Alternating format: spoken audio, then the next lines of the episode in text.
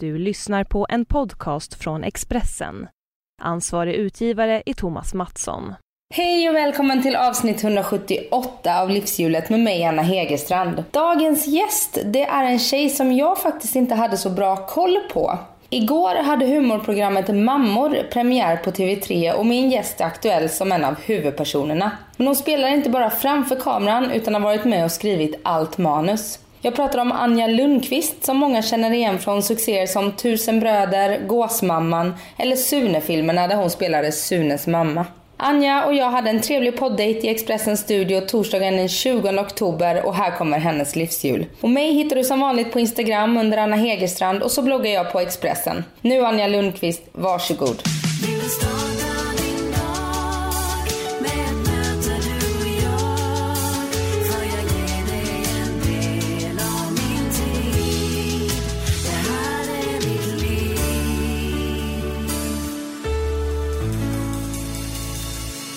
Jag har lyssnat på två avsnitt av er podd. Mm. Det ska bli jättekul att få, för ni känner ju inte varandra så väl i första avsnittet. Nej. Eh, så det ska bli jättekul att få lära känna er samtidigt som ni lär känna varandra om du förstår vad jag menar. Ja, det, det kommer vi få se. Ja. Vi får massa mejl om att ja, det hade ju varit en bra podd om inte Anja hade avbrutit Julia så jävla mycket. är det så? Men det var jättefint så, och då började vi gråta båda två för att det var sånt där som vi verkligen har fått höra båda två ju. Hon har alltid fått höra att hon är för tyst, tar för lite plats, jag har alltid fått höra att jag tar för mycket plats. Så då pratade vi om våra känslor i podden istället. Det är något avsnitt och vi verkligen är så här, det här är så jävla jobbigt för båda två. Jag får alltid skulden för det mesta och hon blir alltid den som alla tycker synd om. Och mm, ingen av oss ville ha de rollerna. Så att, ja, det var jätte, det blev spännande ändå att kunna prata om det i programmet. Ja. Och vi är igång nu ska jag säga mm. och jag kan berätta för lyssnarna då att vi pratar om eh, din och Julia Duvenius podcast. Ja, Anja och Julias podcast som Anja, började med i ja, 2013 tror jag. Ja. Och gjort typ 120 avsnitt eller någonting men nu har vi inte gjort något på ett halvår. Vi har varit lata. Vi har haft annat att göra. Eller lata har vi inte varit men vi har haft annat att göra. Mm. Och jag har ju då lyssnat på första och på sista avsnittet Ja, kan vi säga också. Nej men jag tyckte det var jättebra. Mm. Jag är så här, varför har jag inte hittat den här innan? Jag ska vara helt ärlig och säga att jag har ju sett den. Ja. Men så tänker man så här, ja men det här är två så här Pretentiösa Eh, ja. Ja, det var du som sa det. Jag slapp. Jag vet hur man tänker. Jag är inte dum. Jag driver ju själv en superkommersiell podcast liksom. Som du i och för sig sitter i nu. Så att Jag jag var tvungen att ta mig, ta mig tröjan här. Det blev lite Jag varmt. med. Jag tog av mig de här handledsvärmarna. Nej men då har vi klarat ut det. Men, men tror du att man kan få den eh, bilden? Ja såklart. Det är inte så många skådisar som har en podd. Eller jag tror inte det är några andra. Micke körde ju en men den var ju liksom väldigt, Micke Persbrandt. Men det var ju väldigt i syftet att, att prata om sin bipolaritet och Ja, en precis. eventuell diagnos och det här. Så att, um, ja, men det är klart, vad, vad snackar de om? Och så har vi ju så bilder när vi har korsetter och här 1700-talskläder. Och, Ja. ja. Plus att ni har väldigt pampig eh, vignettmusik. Mm, mm, Den passar, den passar ju er. mm. Men det är ju ingen eh, eh, kreddig pretto Nej, podcast. inte, tvärtom skulle jag vilja säga. Mm, utan man får ju, man får ju eh, eh, lära känna er. Mm. Och det, och det ska bli jättekul att få göra det. Jag sa ju det till dig innan att jag kommer ju lyssna vidare för att jag har ju mina poddar som jag lyssnar på. Ja. Och, sen, och det är ganska många. Så det blir sådär att man, eh, det blir svårt att ta in en ny i biblioteket. ja, jag förstår. Men ni är inne. Vad Ja, härligt. jag har tryckt på prenumerera-knappen. Ja, vad glad jag blir. Ja. Ja. Eh, men då får ni också fortsätta göra eh, fler avsnitt. För Men- även om jag kommer lyssna tillbaka nu så kommer det ta slut. Ja det kommer det ju göra. ja men vi har bestämt oss för att göra några avsnitt till lite längre fram för man måste ju sluta cirklarna. Man måste avsluta det man har börjat på något sätt. Tycker jag. Och när ni började göra den då var, jag vet inte om det var någon av er som var tjänstledig. Eller så pratade ni om när ni lärde känna varandra var det någon som var tjänstledig och sen så fick ni jobba med Sune i Grekland tillsammans. Så var det ja, vi möttes i, i fältöversten. Ja. Vi har känt till varandra innan men mest liksom tittat lite så snett på varandra. Lite fientligt faktiskt. Varför? jag vet inte. Jag tyckte hon såg störig ut mot mig och hon tyckte jag såg störig ut. Man får vad man ger liksom. Men så träffades vi där och hon var, jag tror att hon var tjänstledig och jag hade haft premiär och jag jobbade på Stadsteatern och hon på Dramaten och båda var så sjukt trötta på teatern. Det kostar att stå nere i de där mörka källarhålen liksom och åka ifrån sin familj varenda kväll och så vidare. Och så sa vi så här, ja, vad, vad vill du då? Ja, jag vill bara filma och åka utomlands, sa jag. Och hon bara, jag med. Och sen en och en halv månad senare så skulle vi göra Sune i Grekland i sex veckor. och båda hade fått rollen, alltså båda hade fått roller i den. Just det, du är Sunes mamma. Ja just det. Mm. Men hon är Sunes mammas väninna då.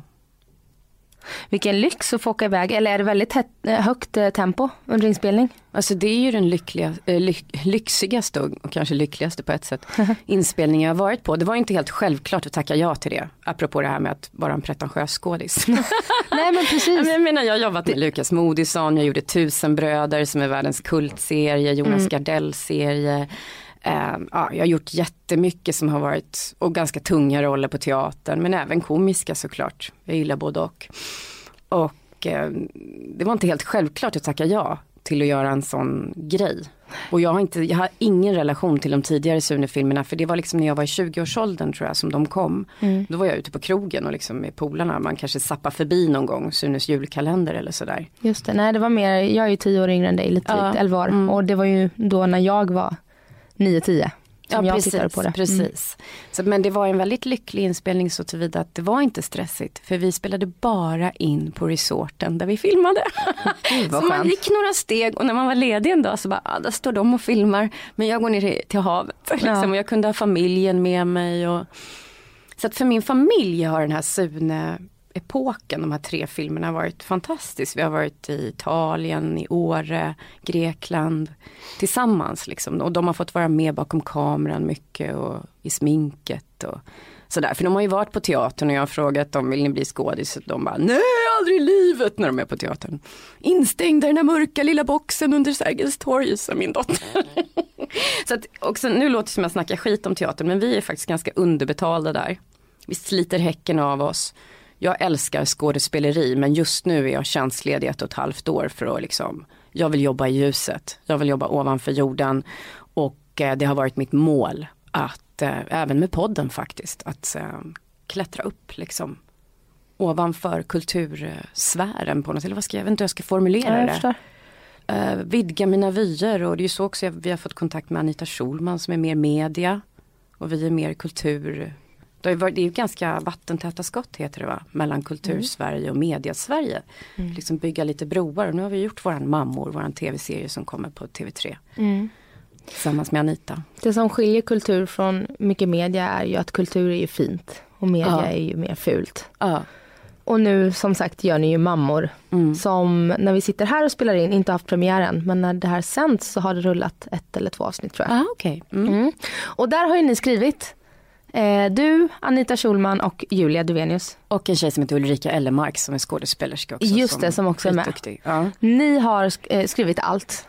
Ja, och David Sundin har varit med på ett hörn också. Ja. Eh, komikern. Eh, sen har vi skrivit allting och fått ganska fria händer från TV3 och det är verkligen högt och lågt. Det är kiss och bajshumor blandat med politisk humor blandat med eh, slapstick blandat med ja, allt möjligt alltså, tycker jag. Mm. Det, det, har varit jätte, jätteroligt och vi, vi um, jobbade också med Fanny Herngren, alltså Felix Herngrens dotter. Mm.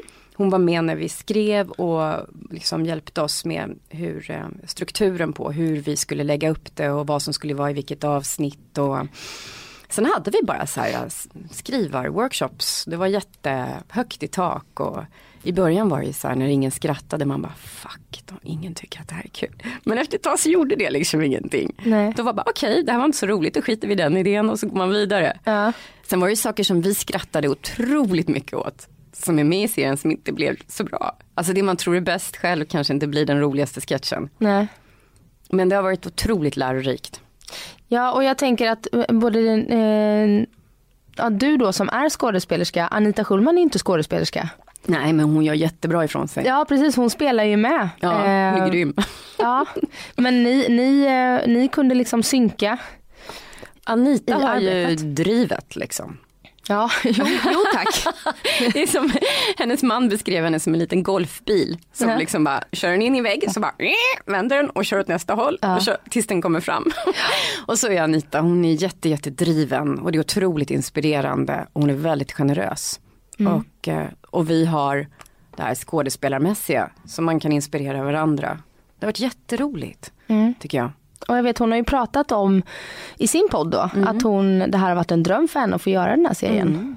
Mm. Eh, och då kanske hon behövde komma i kontakt med sådana som er för att ro i landet. Alltså jag tror det, för att det befruktar varandra. Vi kan ju ha det här innehållsmässiga och Anita är, har enormt mycket utav, eh, eller vi, vi har ju alla fyra olika av det här, men ibland någon är mer visuell. Hur ska, kommer det se ut? Någon är mer var liksom replikmässig och ja, sådär. Så jag hoppas verkligen att folk ska gilla det här eller tycka något om det i varje fall. Men jag är ganska liksom cool. Det, det tycker jag, det kan jag tacka åldern för det här att man har redan fått både bra och dåliga recensioner och saker jag har gjort har lyfts i skyarna eller liksom verkligen sågats vid fotknölarna. Så jag står inte och faller med hur någonting blir. Jag är bara så jävla glad att vi har gjort det. Mm. Sen hoppas man ju naturligtvis att det ska tas emot bra. Men så är du ju perfektionist vet jag. Ja, det är nog. Men jag har blivit bättre med åren på att njuta av livet. För det är jävligt jobbigt att vara perfektionist. Ha- På vilket sätt har du jobbat med den sidan hos dig själv? Ja, gud. Oh. Fake it till you make it, tror jag. Lite sådär. Jag hade en period när jag, när vi gjorde eh, Tusenbröder 2, var jag väldigt under isen. Och då, då hade jag en coach, eller en vän faktiskt, som liksom tvingade mig att mindfucka mig själv kan man säga till att det var viktigare att jag skulle kunna, och jag ska tillägga att jag är väldigt dålig på att laga mat, att middagen skulle bli bra på kvällen än hur det skulle gå under inspelningsdagen. Alltså liksom låtsas inför mig själv, ah, nu ska jag spela in lite men sen ska jag göra spaghetti med köttfärssås. och det låter ju så otroligt löjligt. Men för mig som är en, en eh, person som tänker för mycket ibland så tror jag att det är väldigt bra att gå tillbaka och vara väldigt basic och bara ja men det här är viktigare än det där, det är viktigare att jag hinner hämta på dagis var det ju då, nu går mina barn i skolan men ehm, än att det ska bli en bra scen. Alltså, det- och det funkar till slut, jag fortsätter använda den där metoden liksom att det är inte viktigt hur det går på intervjun idag, det viktiga är att jag hinner med bussen. Alltså jättebasic och löjliga grejer faktiskt, men det funkade. Och är det bara på jobbet du har varit så perfektionistisk eller har det varit eh, i andra delar i livet? Mm, Jag har ju varit en riktig högpresterare sådär med svinhöga betyg och em, svinhöga krav på att vara cool. Alltså väldigt djupfryst på ett plan, så kan man säga. Em, ja. Och hur, eh, eh, eh, hur har det funkat liksom? Du valde ju skådespelaryrket. Mm. Eh, har du gått scenskolan? Ja, Ja, kom in på första försöket. nej. hur var det att inte komma in då? Alltså där jag hade, jag hade väl väldigt låg självkänsla men extremt högt självförtroende för jag tyckte faktiskt att jag var skitbra. Ehm, och ehm, det kom in en massa folk som jag kände som jag, inte, som jag tyckte, ja de är väl bra men jag är minst lika bra om inte bättre. Och jag sprack i sista provet flera gånger då man kanske är hundra kvar av 3000 så jag visste ju att jag var bra. Och Och hur många sa är det som kommer in sen? 13, mellan 13 och 8 stycken. Oj, ja. Ja. Och jag fick motiveringar som var så här, ja men du är för eh, kaxig eller du, eh, du har för mycket attityd. Men det var ju att jag egentligen var rädd förmodligen och hade en väldigt tuff yta. Så. ja, annars behöver man inte Mm. det. Sen kom jag in faktiskt när jag var lika förkyld som du är nu. Ja. ja, vi kan ju säga det. Jag hade tänkt dra den i påan men fy vad jag mår. ja, så jag kom in när jag var sjuk, för då droppade väl jag alla försvar antar jag. Så att jag kom in på tionde försöket faktiskt. Ja, så du sökte, kan man söka två gånger om året? Tre gånger om året, så det Ah, var i okej. tre år jag sökte. Typ. Mm. Och du övervägde aldrig att ge upp? Nej, jag kommer ihåg att det var en kollega som numera är regissör. Han, vi hade gått Skara skolscen ihop och han sa, ska inte du ge upp nu? Han hade kommit in i Malmö och jag bara tänkte, nej men en gång till. Och då kom jag in. Ja, det är så. ja. Är det tuff konkurrens i branschen? Upplever du? Ja, jag upplever snarare ett systerskap som växer fram nu. Inspirerat av din generation och de som är yngre än dig också. Ja, jag tänkte eftersom du och Julia gick och kollade snett på varandra. Ja, ja men vi är mer uppfostrade i den här gamla Bergman-andan mm. liksom. Att man ska bli handplockad och utvald. Och det där har vi verkligen gjort upp med och gör upp med i podden också. Mm. Ganska mycket. Eh, det här kamratuppfostran som finns på vissa teatrar. och ganska förlegat synsätt utan att lyfta varandra och vi är ju en community nu känns det som av tjejer inom skådespeleriet. Både yngre och äldre och vi är ju fyra stycken nu som sitter i en grupp som har skrivit en, vi har skrivit en annan grej som vi har fått ja på nu men det är helt hemligt. Ja. men vi är så glada över det. Ja, vad kul, grattis. Ja, tack. Mm. Ja, så, att, eh, så du upplever inte det längre då? Någon men konkurrens? Det, ja. Alltså det är klart man blir avundsjuk. Men det är inte en avund som förtär eller stannar kvar mer än en kvart. Som det var när man var yngre. Mm. Utan jag har ju min plattform. Nästa gång är det min tur. Eller så skapar man sitt eget. Det är väl den känslan jag har. Gjort en podcast, vi har gjort mammor, nu har jag fått ja på en annan grej. Och en fjärde grej ligger i pipeline eller vad man ska säga, vad det nu heter på mediaspråk. Ja, I pipen. I pipen. Och, eh, och, så att jag känner att jag är min egen lyckas smed idag. Jag, jag, jag, kände inte igen mig själv när jag blev skådis när man kom ut och plötsligt skulle bli vald. Mm. Jag hade ju blivit skådis för att jag ville liksom skådespela helt enkelt. Mm. Jag älskar det. Och, eh, och trodde att jag skulle få berätta det jag vill berätta. Men så är det ju inte när man går ut. Utan man får det och jag har fått jättebra roller. Så det är inte det. Men jag kände till slut att ah, men det här är inte, så här vill inte jag ha det. Var rollen i Sune-filmerna en liten ögonöppnare för dig? På ett sätt var det det också för att det var ju ett steg för mig att våga göra något som är väldigt kommersiellt. Inte ses kanske med blida ögon av alla. Våga göra det och tro på att uh, de tunga rollerna kommer också efter det. Um, och jag, ja, så på så sätt så var det en ögonöppnare. För sen kom ju Gåsmamman där jag spelar Alexandra Rappaports väninna Kattis. Med leopardpälsar. Gift med Geir. jag kollar på den. ja, uh, så att, uh, uh, men det är en helt annan roll. Så det, har ju inte, det var ju ingen fara om man säger så. Nej, det var och... i min lilla värld som det jag och Alexandra har ju gjort jättemycket kommersiellt men ja. hon är fortfarande anställd på Dramaten. Ja precis. Mm. Det, hon var här och snackade om Gåsmamman i vintras nämligen. Ja, ja. Mm. ja. Mm. Um, ja okej. Okay. Um, ehm, och i det sista avsnittet av er podd mm. som sändes i maj mm. Sista avsnittet hittills kanske vi ska ja. säga. Då pr pratar du om eh, eh tio så livsråd Mm. som du har läst. Att du, ni pratar om att du har läst otroligt mycket självhjälpsböcker. men sen eh, slutar du läsa självhjälpsböcker efter att ha läst två väldigt dåliga eh, efter varandra. Och då tar du upp det här med att eh, jämföra sig. Mm, jag minns, alltså när jag har gjort en podd så kommer jag inte ihåg ett skit efteråt. Nej, det tur, jag lyssnade på den igår eftermiddag nämligen, okay. så jag kommer ihåg. Mm. Nej men det här med att jämföra sig eh, och Eh, att, eh, som du säger nu, du har byggt din egen plattform men att man lätt jämför sig.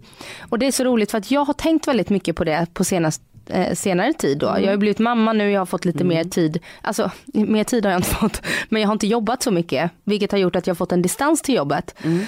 Eh, och då börjar man kolla på alla andra och att man inte ser det man själv har liksom. Utan att man, man plockar, ja, men jag kanske vill ha då Anita Schulmans följare på Instagram och sen mm. vill jag ha den och dens den och dens, ja den precis. Och dens eh, bok som den har skrivit. Ja och så ser man något träningskonto på Instagram, mm. vill man ha den kroppen liksom sådär. Så bakar man ihop det där till en massa framgångsrika så, människor som har allt. Så blir det bara liksom eh, helt ouppnåeligt. Mm. Eh, jämför du dig med andra? Utseendemässigt kan jag göra det ibland. På ett jobbigt sätt faktiskt. Um, men det har jag jobbat på också. jag har helt förmäten sitter här. Dysmorfofobi light faktiskt, här inbillad fulhet ibland. Men annars så, nej faktiskt, oj det tror jag bottnar i att jag är faktiskt ganska nöjd med vem jag är idag. Och så har det verkligen inte alltid varit ska jag säga. Det har varit en lång resa. Så att um... Jag vet att det var ganska stökigt för dig att ta klivet in i vuxen Ja, jag är ju nykter alkoholist sedan 16 år tillbaka. Mm. Så det har ju varit, jag fick ju vända skutan i mitt liv, verkligen. Eh, totalt. Och det kostade enormt mycket. Ehm, och då vill jag liksom kanske också, jag tycker att det här begreppet alkoholism är väldigt stigmatiserande. Så jag har inte pratat om det så ofta i media och så. För att man tänker genast på en gubbe med röd blå näsa. Det är också en alkoholist såklart. Ja. På en parkbänk. Men det är ju liksom eh, Många flyttar in parkbänken på krogen.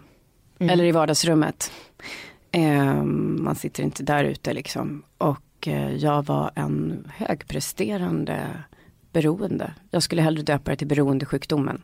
Mm. Som man säger till exempel på NA säger man hej jag heter bla bla bla och jag är en beroende. Eh, det tycker jag är en bättre liksom. En tvångsmässig beroendesjukdom. Eh, men men eh, eh, så att jag skulle vilja kalla det för beroendesjukdomen. Så det var ju en väldigt stor stor eh, stort kliv som jag var tvungen att göra. Jag var ju ett djupfryst barn kan man säga. Fast vuxen. Så jag blev nykter när jag var 29 år. Och det är ju en väldigt demokratisk sjukdom liksom. Fattiga, rika, heterosexuella, homosexuella, vilken religion du än har. Det är ju liksom hög som låg som kan drabbas. Och det är ju en fysisk allergi, en, en mental besatthet, en andlig bristsjukdom brukar man säga också, men då kan folk dra fingren, eller dra liksom, mm. vadå, vad snackar hon om för flum? Men med andlighet så menar jag att eh, när en alkoholist är aktiv så har den liksom jordaxeln uppkörd i arslet, extremt självcentrerad, full av förnekelse. Eh, det är en sjukdom som drabbar massvis med människor runt omkring. Ehm, och ehm, då är man själv Gud. Förstår du hur jag mm. tänker? Jag också, ja. jag har, eller jag har varit anorektiker. Men ja, det, alltså det är, det är ju bara symptom. Liknande. Det är ju ett hål som ska fyllas och Exakt. vad man fyller det med för skit liksom. Ja, de är väldigt lika varandra de två sjukdomarna. Och ofta jag har också så... haft ätstörningar så det är ett tvångsmässigt beroende där man mm. Jag tänkte precis mm. säga det att ofta kan en ätstörning övergå i alkoholism. Ja, det har man ju också sett på såna här um det kommer ju plötsligt en helt ny grupp alkoholister tydligen. Mm -hmm. När de här operationerna av magsäcken Kommer du ihåg? Ja, gastric bypass. Gastric bypass ja. Aha. För då började de, några, nu säger jag inte alla, men en del av dem började dricka istället. I och med att man hade tröstätit innan. Mm. Så började man dricka för nu kunde man inte äta längre. Nej man, man klipper ju bara mm. av topparna, man jobbar ju inte från grunden då. Nej, så det gäller ju att hitta, och det har jag hittat genom tolvstegsprogrammet och behandling. Så allt där fick jag ju hjälp att vända till det här självkänslan som jag har idag. Liksom.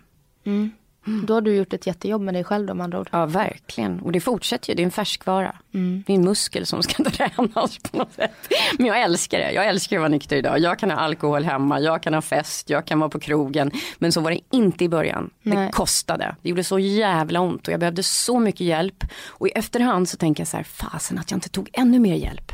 Mm. Men jag var liksom uppvuxen med, som de flesta människor i Sverige tror jag, här, det kom inte speciellt från mina föräldrar egentligen utan från en hel anda av att ensam är stark och jag tror samhället har förändrats lite från 70-talet när jag växte upp. Liksom.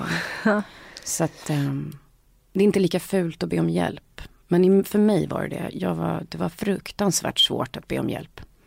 Vad var det som gjorde att du kom till den punkten där du var tvungen att vända? Slog du i botten? Ja, och jag tycker att jag förlorade min heder, det låter ju så jädra tungt och gammeldags, men med heder menar jag att jag inte jag var skräckslagen för mig själv, kände inte igen mig själv, jag eh, hade funnit min överman liksom och det blev fel gång på gång på gång och jag gjorde om det igen och igen och igen. Jag blev personlighetsförändrad, våldsam, eh, elak och mer och mer deprimerad. Och jag, var ju en, jag hade ju en enorm kärlek till livet från början. Så att jag eh, jag ville leva.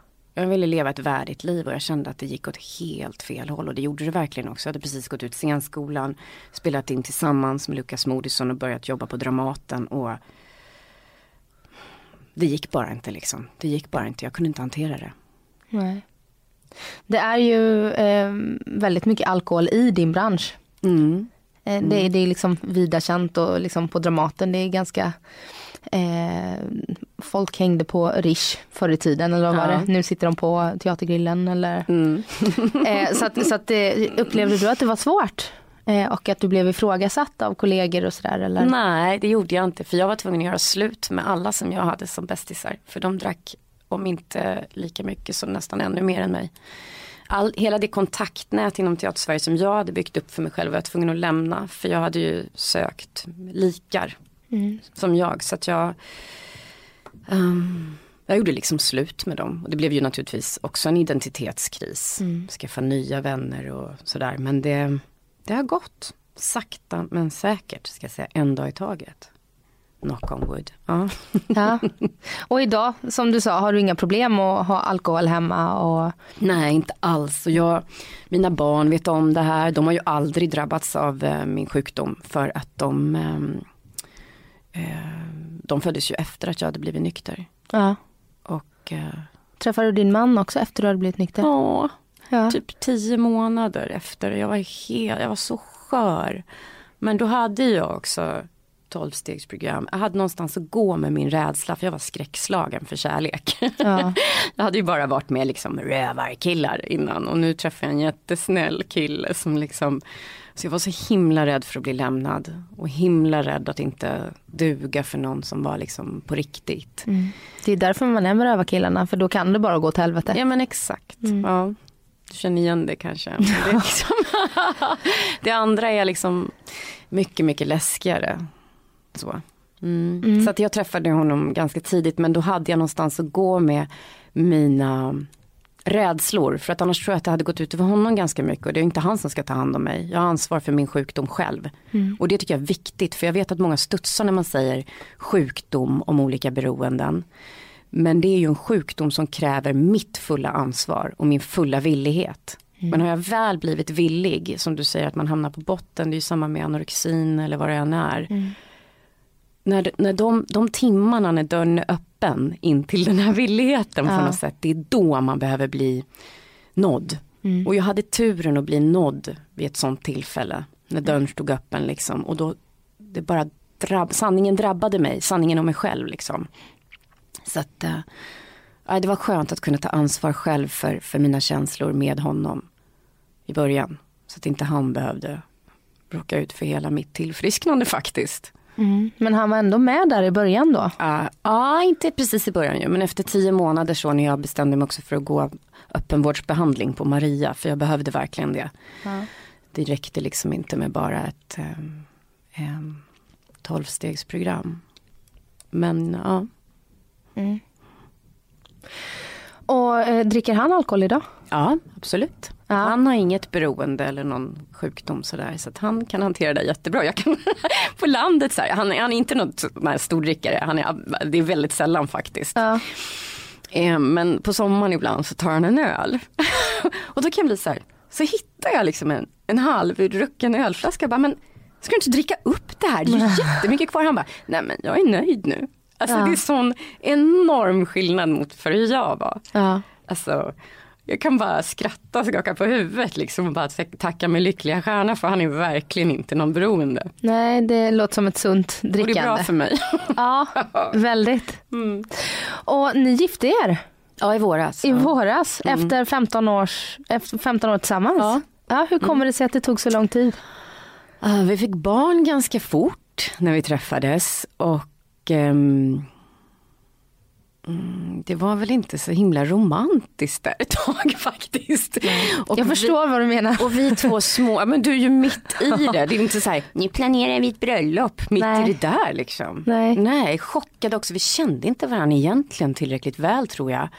Och vi är två småsyskon, alltså i våra, från de familjer vi själva kommer, ganska inte så bra på att ta ansvar. Nej. Är väldigt olika och eh, skilda föräldrar båda två. Så ingen av oss hade någon romantisk eh, dröm om bröllop heller. Men sen så kände vi väl nu att ah, fasen, we made it this far och vi har det rätt bra. Vi skrattar ju väldigt mycket ihop, eh, väldigt mycket humor ihop. så att, ähm, ja, då friade han. Mm. Visste du att han skulle fria? Nej, jag hade ingen aning. Jag tyckte fy fan vad han är grinig den här dagen. Vi är på Mallorca, han är helt avstängd, verkar helt liksom frånvarande, vi ska gå ut och käka. Fan att han aldrig kan vara närvarande. Jag blev så jättesur på honom. Han var Och han var nervös. jättenervös, hade med sig någon släktring, en alliansring från hans släkt i någon litet liksom etui och var skitnervös. Så han bara, nu ska vi gå ut på klipporna. Jag bara, men gud, varför får inte barnen följa med ut på klipporna då? Kan vi inte göra saker med hela familjen? Allt blev fel. Och han glömde ta sig solglasögonen. Så jag tittade rakt in i min egen spegelbild när han, och såg mig själv tappa hakan när han friade. Så här. Nej, det, var, det var väldigt gulligt och väldigt typiskt oss tycker jag. Men vad tror du han var nervös för? För han kan väl inte vara jätteosäker på att du skulle svara ja? Nej, jag tror att ehm, ehm, man är ju, man har olika sidor i en relation ju. Och um, ska inte jag sitta här och lämna ut min man helt men Du får bjuda in honom istället. Vi får bjuda in Theo hit. Nej men han är mildare än jag. Det är jag som gör de stora grejerna. Mm. Han gör eh, ehm, det, det, det fundamentet liksom. Och jag spretar ut ur vår relation och han eh, gör de saker som håller fast vår relation. Jag vet inte hur jag ska förklara. Men nu skulle han göra någonting. Som är den, Mm. Han det, det står för basen liksom. Ja, men på och något du gör sätt. de här små guld... Kornen, ja men Ja. lite sådär. Mm. Och nu var det han som skulle göra guldkornen. Ja. Utan att jag visste om det. Så jag tror han var väldigt nervös för att vara den som liksom tar nästa kliv i relationen på något sätt. Ja.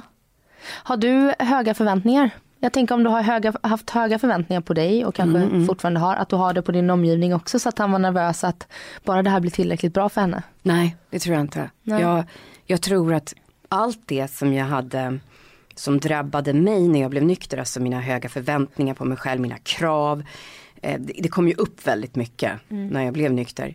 Eh, det hade jag förut haft mot andra. Extremt höga krav på människor, extremt höga krav på andra skådespeleri. Kunde gå och se föreställningar och tycka, ah, vad var det där, kan väl jag göra bättre. Idag är jag snarare så här, gud vad duktiga de är. alltså jag hade ett par helt andra glasögon på mig. Det var som att jag levde i en annan verklighet. Då jag hade ganska höga krav på folk. Så att jag tycker nog att jag lugnt kan säga att jag har inte så höga krav längre. Och jag vet att, men du vet de här klyschorna, alla utkämpar ett krig som du inte vet något om, så var snäll. Ja. Lite så. Lite så. Så jag tror inte han var nervös att jag inte skulle tycka att det var romantiskt nog eller så. För han vet att jag är en sucker för romance, att man aldrig kan leva upp till de kraven ändå. Och hur var bröllopet då? Blev det romantiskt nog? Ja det blev det. Ja. Jag tyckte att det var, det var på rådhuset. Med barnen och våra föräldrar och släktingar och sådär. Och jag tycker att eh, det, jag hade inga, för, apropå förväntningar, inga förväntningar alls på en borgerlig vigsel. Jag hade aldrig varit på någon, jag tänkte det här blir väl skittråkigt tekniskt men vår kärlek är viktig. Och så var det så jäkla finstämt. Han var en riktig klippa han som gjorde det. Vigselförrättaren. Är du gift? Nej. Nej? Vi är ju som sagt mitt i det här småbarns. Så det planeras inte så mycket för bröllop just nu. Nej, när man heller. tänker vem fan är det här? Ja, ja men lite så. Jag tror framförallt att han tänker mest så om mig efter att jag då inte har sovit på tre månader. då men kommer det fram är- nya Är sidor. det så? Ja. Det är jätte, jättejobbigt ju. Mm. Men det är, också, det är också en tid tycker jag när man ifrågasätter, jag vet inte hur du har det, men jag ifrågasatte kärnfamiljen väldigt hårt. Mm. Och kan fortfarande göra. Jag har varit väldigt mån om att mina barn ska ha många vuxna som de känner. Sen vet jag inte om det, de själva känner det, men jag vet att de kan öppna sig för fler vuxna än oss. För att ehm, ja, det är svårt med det här med en relation som ska bära så mycket. ja, ja, det går ju knappt. Nej, man ska ha ansvar för barn, man ska ha det romantiskt, man ska klara ekonomin, man ska finnas där för varandra. Det är nästan, det är skevt på något sätt tycker jag. Alltså verkligen anser att det är skevt att vi lägger så mycket på tvåsamheten i vår, vårt samhälle. Ja, en, en människa är ju inte gjord heller för att leva i tvåsamhet. Vi är ju flockdjur. Ja, Så att, eh, och rent intellektuellt förstår jag allt det här och jag vill också att eh, min son då ska ha väldigt många fina relationer och, och Ja. många vuxna runt sig. Men just nu så brottas jag ju med tanken att jag ska sätta honom i förskolan om, om typ ett år. Och att han ska få fröknar som han kommer tycka lika mycket om som han tycker om mig. Det gör de aldrig. Nej, jag, Älskar ja, jag hoppas det. Jag lovar dig, du behöver inte oroa dig. Nej. Han kommer ha så jädra roligt där. Jag är helt för dagis. Ja. Jag kan bli galen på folk som håller på och säger det är inte bra för snicksnack. Mina barn var så jädra redo när de började och de hade så roligt och det var jobbigt för mig. Och visst, de grät separationsångest men sen hade de ju svinkul där. Så att, eh, ja. Men idag är du tonårsmamma? ja, min dotter är 13 och sen har jag då min son som är 9. Ja. Mm. Och ehm, när döttrarna blir tonåringar Ja, av egna finns- erfarenheter. Titta på mammor så finns det lite sketcher som jag har skrivit. Ja, det är så. Om tonårsdöttrar. Hämtat från, eh, från dig själv. Ja, såklart. de Egen. sketcherna eh, hade vi när vi arbetade med dem så hette de Ur tonåringens hormon för, för, i tonåringens hormonförvridna eh, blick eller något sånt där. Jo men jag har ju sett den här sketchen när hon kommer hem Ja, och med sin Julia kille. spelar. Ja, just det. och hon så här, ser sin mamma som värsta... leva genom dig. för att jag tycker det är så otroligt roligt. Och För jag minns ju själv, man minns själv min älskade mamma liksom som bara ville väl. Jag skämdes nog så fruktansvärt när jag var 13, just 13-14 där. Jag lånade bland annat hennes cykel en gång och den hade cykelkorg. Och så såg några killkompisar till mig det. Med en cykelkorg, alltså det var en Ja, katastrof. var det ocoolt då? Det var en av de största katastroferna dittills i mitt liv. men, bryr sig. Så att jag förstår ju när jag försöker förklara för henne. Och ibland hamnar vi på samma tunnelbana för hon har börjat i skolan inne på Söder nu. Och vi bor ju i Hammarbyhöjden. Ehm, och då ber hon mig att inte stå nära henne. Vad tycker hon om att du är på tv och sådär? Är det pinsamt eller är det, är det bra? Ehm, jag vet inte. Jag har frågat om det där men det, jag tror inte, jag bryr mig inte säger hon. och ehm, det var väl mer mm, att hon, jag frågade hur känner du nu med mammor för det är lite sådär, det är lite vulgärt ibland ju och så. Så vi får se vad hon tycker om det. Ja och jag tänker att det är lite mer att där håller du på att tönta dig framför kameran Ja. mer än när du spelar en roll i Tusen bröder då Ja. eller Mm. eh, Ja, vi film. får se. Jag kommer ihåg att hon tyckte det var oerhört pinsamt när hon var lite mindre då. Och Sune-filmen kom jag pussar Morgan. Ja, Det var ju så pinsamt så att idag tror jag inte hon bryr sig om sånt. nej. Så jag tror att det är blandade känslor. Faktiskt. Jag minns en kollega som är väldigt känd. Han sa, han har varit med i massa julkalendrar och sådär, en komiker. Han sa att eh, han fick inte, han gjorde en jätteroll i en julkalender. Han fick inte lämna sin son på skolan på hela mellanstadiet för hans son skämdes så mycket. Och då var det en jättepopulär rollfigur. det var när det inte var som Ja. stort mediebrus utan det var ettan, tvåan och fyran liksom typ. Ja. Ja. Nu börjar jag så här, eh, tankarna gå runt. Ja, vem var det? ja. Nej men och hur är du som mamma? Tror du? Eh, väldigt kärleksfull. Ehm, och väldigt ehm, lätt att få att skratta. Jag har extremt barnslig humor. Jag skrattar om de säger kiss och bajs så börjar jag garva liksom och det vet de. Det är ju den roligaste humorn. och sen så är jag, man ska ju säga att vi, jag jämför med andra familjer ibland så märker jag att det är ett ganska temperamentsfullt full, fyllt hem liksom. Mina barn pekar med hela handen mot mig och vi pekar med hela handen tillbaka. Vi får verkligen öva oss i att lugna ner oss, be om ursäkt för hur man har sagt något men kanske inte för vad man har sagt. Inte för sin åsikt. Det är ju samma med barnen, jag gillar när de säger förlåt att jag skrek.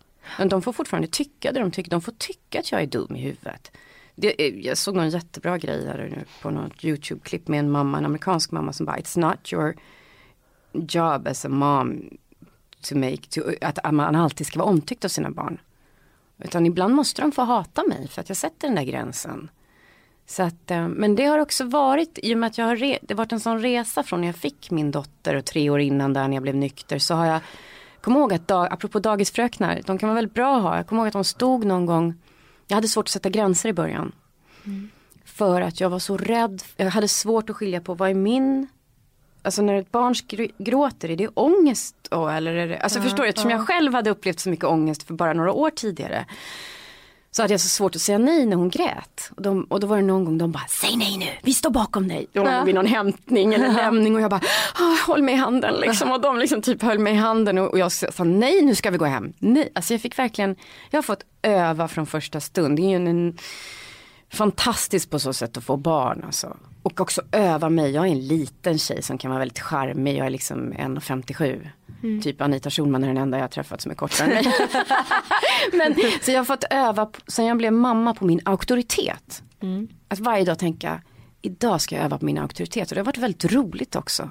Att våga vara auktoritär. Mm. För det kan jag ta med mig sen ut i arbetslivet och på alla möjliga ställen liksom. Och um, det låter helt sjukt att jag övar på min auktoritet med mina barn. Nej, men jag förstår man vad måste du menar. göra det. Ja. Man kan inte vara hur slapphänt som helst. Det går inte, det blir kaos. Nej. I alla fall om man har de typen av temperament som vi har i min familj. Mm. Så märker jag att det finns mycket lugnare familjer. Det är möjligt att de har en metod men det är också möjligt att de i sin persona är mycket lugnare, mjukare, har ett lugnare tempo än vad vi har. Mm.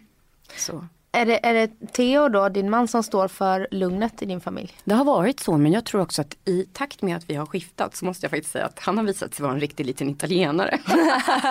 så att nu är det han som står för känslorna faktiskt väldigt mycket. Ja. I början av relationen, första fem sex åren så var det jag. Nu tycker jag att det är han. Och det tror jag nog han skulle skriva under på själv också. Att borta är den milda mjuka mannen. Och nu har det kommit någon som, oj vad det kurrar i min mage nu. Som övar på att, eller övar, han, han vågar ta ton.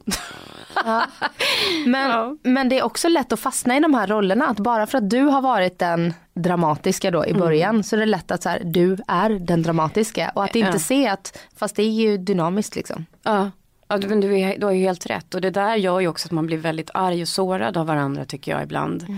Att ehm, jag kommer, vi hade gamla vänner på besök någon dag som jag har umgåtts jättemycket med. Som också haft barn i samma ålder. Vi har följts åt hela vägen liksom. Så skämtar vi om hur slarvig jag är. Och så bara sa så här, så här efter ett tag, bara, men vänta nu här. Det är jag som plockar. Det är jag som packar skolväskor. Det är jag som bla bla bla bla bla. Men jag är skitdålig i köket. Men vi fortsätter raljera om att jag är den slarviga. Mm. Nu är Theo aldrig slarvig, det måste jag säga. Han är inte en sån person, han är ganska noggrann. Men jag har blivit enormt mycket bättre. Men man fortsätter liksom ha, som du säger, de här rollerna. Anja är den som är bara wow, hon är ju skådis. Och så är det lätt att skämta om sig själv som det också. Exakt, man fortsätter ta och raljera över sig själv. Kanske som man har gjort i sin grundfamilj också. Som man kommer ifrån när man haft den rollen bland syskon eller någonting. Men att uh, måste det hetaste temperamentet hemma just nu, det står nog min man för. Ja, det är så. Då... Har du ändå en dotter som är 13. Ja, ja, men jag tycker Och, och du själv, du är ju 45. ja. Mm, är du kompis med din ålder? Mm, jag kämpar väl med det men känslomässigt, alltså som det här som människa. Utseendemässigt är det tufft som kvinna tycker jag att åldras. Ja, du tycker det? Ja, tycker jag. Jag är inte helt, det är inte helt självklart. Men det är också, det är också helt okej. Alltså, man gör sig, jag gör mig så fin jag bara kan. Jag gillar smink och jag gillar hudvårdsbehandlingar och jag tänker inte låtsas att det tar fem minuter för mig varje morgon. För det gör det inte. Men jag, inombords så har jag nog aldrig känt mig så lycklig som nu sen jag var barn faktiskt. Jag har aldrig känt mig så säker på vem jag är. Och jag har aldrig känt mig så säker på att vad som än händer så går det över. För det har jag inte kunnat lita på förut. Det har kommit de sista fyra åren bara att det går över Anja. Stå bara kvar liksom. Softa. Det har varit så mycket drama. Ja. Ja. Det är inte så mycket ångest nu med andra ord. Nej, verkligen inte. Verkligen inte. Det är jätte, jätteskönt. Det upplever jag ofta, eh, för jag intervjuar ofta kvinnor mellan 40 och 50. Eh, och många har ju problem, eller inte jättestora problem, men många säger så här, ja, men rent utseendemässigt så är det ju inte så roligt att bli äldre. För eh, oavsett alltså, vad man än säger så, så objektifieras man ju som kvinna. Ja. Det är ju så. Men att det kanske väger upp att man har blivit säkrare i sig själv. Och Ja, men- behöver man inte vara lika snygg för Nej. att duga som man är. Nej. Eh, och, och det här lugnet liksom man får. Mm. Man är säker på sin egen röst helt enkelt. Ja. På ett annat sätt. Och också det här, jag tycker att jag har gått på så mycket. Jag har stannat i produktioner där regissören har varit ett asshole liksom. Eller motspelaren ett jävla svin. Har, var det du som berättade i er podd att du, du kommit in och så var det någon manlig motspelare som hade velat Suga på pattarna lite grann. Så jävla äckligt. när du ammade ditt barn? Ja, då var jag så, jag bara, nej men det finns mjölk på fikabordet.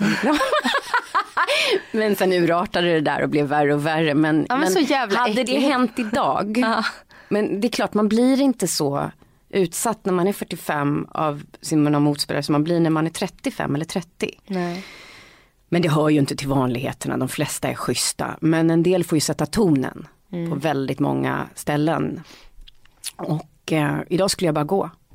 Jag skulle skita i pengar, jag skulle bara säga så här, kan vi inte lösa det här så får ni hitta en annan skådespelerska. Det fanns ju inte på kartan för mig att säga då. Nej det var då de kallade upp dig och frågade om de skulle ta honom i örat. Ja, Ja, men liksom, nej men det var nog Julia. Ja det kanske det Tar- var. ja, men liksom, jag har haft liknande. Ja, han tycker ju inte om dig så vi får spri, skriva ut din roll ur nästa säsong av det här för att ja, gärna för mig, jag vill inte vara med längre. Ehm, ja. Nej, men den här säkerheten att det löser sig precis så där, allt går över. Om jag hoppar av det här nu så min karriär rasar inte samman för det. Nej. Så det var inte så läskigt då att ta tjänstledigt ett och ett halvt år? Nej, absolut inte. Och hur långt är du i den tjänstledigheten? Jag är nu ett halvår kommen i den och jag har ju hunnit göra Gåsmamman, läsa in, jag läser in jättemycket ljudböcker just nu, mycket skickligt. Ja. Shopaholic-serien Ja. eh, för Storytel och jag tycker det är jättehärligt, nästan meditativt och sitta så här som vi sitter nu med hörlurar på sig, en mick framför sig, en kopp kaffe som vi har och sen alldeles själv och bara läsa. Ehm, och sen så eh, har vi hunnit skriva mammor och göra den. Och det här andra, vårt projekt som vi håller på med. Och, ja, men det är jätte, den här tiden som man måste få loss ju. Det vet ju du också som är, fått barn nu. Man måste få loss den där tiden någonstans. Och inte gå sönder själv. Och man vet inte, som för dig, jag tänker så här att man vet ju inte om man kommer få sova, hur lätt man har att somna om. Jag har haft jättesvårt med det när jag fick barn, att somna om. Men min man somnade om som en stock. och Jag bara hatade honom när jag hörde honom börja snarka där och jag bara låg liksom helvaken. Men du har ju också, nu, nu kanske jag får massa eh, arga mejl här, men som mamma har man ju en helt annan intuition. När, så fort barnet gnyr, du vaknar ju innan barnet gnyr upplever jag att jag gör. Ja. Medans när min kille har honom på nätterna, för han tar vissa nätter, det är det alltid skrikfest. För han, har ju inte, han är inte steget före så som jag är. Nej men man är ju connected med kroppen. Ja. För att man har två stora boobs som bara skriker Växer och växer. också. Just nu ja, känner men jag. Nu, ja men nu måste mjölken ut liksom. Ja, ja, ja visst. Det är också någonting man kan vakna av. Och, Jo tack. Mm. Men sen tror jag mycket på det där. Jag kommer ihåg när jag hade fått mitt första barn och gick och var superstressad, frilans. Med barnvagnen så träffade jag en, en man som jag var typ 50, en gammal bekant. Liksom. Han bara, hur mår du? Jag bara, men jättebra. Jag bara orolig att jag inte ska få några jobb sen. Då tittade han på mig och jag visste, det här bottnar inte i mig nu. För fan vad synd, för han har helt rätt. För han sa nämligen, du, du kommer att få jobba så jävla mycket i ditt liv. Njut nu. Njut av den här ledigheten och den här tiden. Du blir aldrig bortglömd liksom. Och jag visste att han hade rätt men jag kunde inte känna det. Nej. Det var helt omöjligt för mig att förstå det. Jag tror det är jättevanligt nu Ja. när det också blir så att allt fler blir egna företagare. Mm. och frilans och sådär. Det finns ju inget som, ingen som utplånar sig själv så mycket som en frilansande eh, Mamma, mamma, småbarnsmamma. För grejen är också att man vill ju inte heller hamna efter lönemässigt Nej. för mycket. Och det finns ju en risk att man gör det när man, men ja. Ja verkligen. Men det tänker jag nu lönemässigt. För du sa det att eh, på teatern tjänar man inga pengar. Och jag vet Nej. att eh, Alexandra Rappaport la ju upp sin lönespec på Dramatens blogg. Ja just det. Mm. Eh, för att man tjänar så lite så ville hon liksom eh, visa det. Eh, har du fått ett lönelyft nu då när du har eh, kunnat jobba lite mer kommersiellt? Alltså det här tycker jag alltid man har tjänat bra på. Jag tycker jag har haft en jättebra årsinkomst eftersom jag har jobbat så mycket vid sidan av. Film och tv tjänar man ju jättefint på. Mm. Alltså man blir inte miljardär eller något sånt där. Eller liksom. Men man tjänar ju bra på det och läser in böcker, kanske läser in voiceovers, man eh, gör andra som uppdrag eller ja. Eh, och så har man då teatern. Men det blir väldigt mycket jobb då om man måste göra allt det här hela tiden samtidigt. Ja. Liksom. Så att um, men så tjänar att... du bra utan att eh, behöva slå knut på dig själv. Ja, just nu gör jag det. Det är jätteskönt. Mm. Hur blir det, kan man gå tillbaka då till teatern? Det får vi se. Mm. Vi får se. Jag känner mig väldigt fri och glad just nu. Jag tror att det måste till en förändring också i teatersverige. Lönerna måste upp och vi har ju mycket att konkurrera med nu. Tv-serier, eh, där som du och jag pratade om eh, när vi kom in här i rummet. Att mm podcasts, eh, Netflix, eh, Seymour, alla de här HBO Nordic, alla de här tv-serierna som man kan samlas kring som kring en lägereld. Mm. Det var ju teatern förut. Det är ju svårt för opera, teater, allting. Det krävs ju verkligen en, någonting. Mm. Så jag vet inte, men jag är inte så engagerad i det just nu känner jag. Nej, du har annat att lägga din tid ja. på, verkar det som. ja, verkligen. Mm. Anja, tack så jättemycket för att du kom hit och gästade mig. Tack själv. Det var jättekul och mm. lycka till med allting nu. Och eh, mm. mammor går på TV3 så att, mm. så att det rullar. Men det mm. finns ju också på, eh, vad heter det, inte TV3 Play heter det inte va? Jag vet Via Play eller så. Jag vet inte. TV3s eh, nättjänst. orienterade brudar. ja. Det finns på nätet helt enkelt. Det finns någonstans på nätet kan man ja. hitta mammor. Ja. ja, och det är skitkul. Så gå in och titta på det och tack snälla. Och tack själv för att jag fick komma hit. Ha det bra nu. Jätteroligt. Ja. Hej. Ha det bra, hej.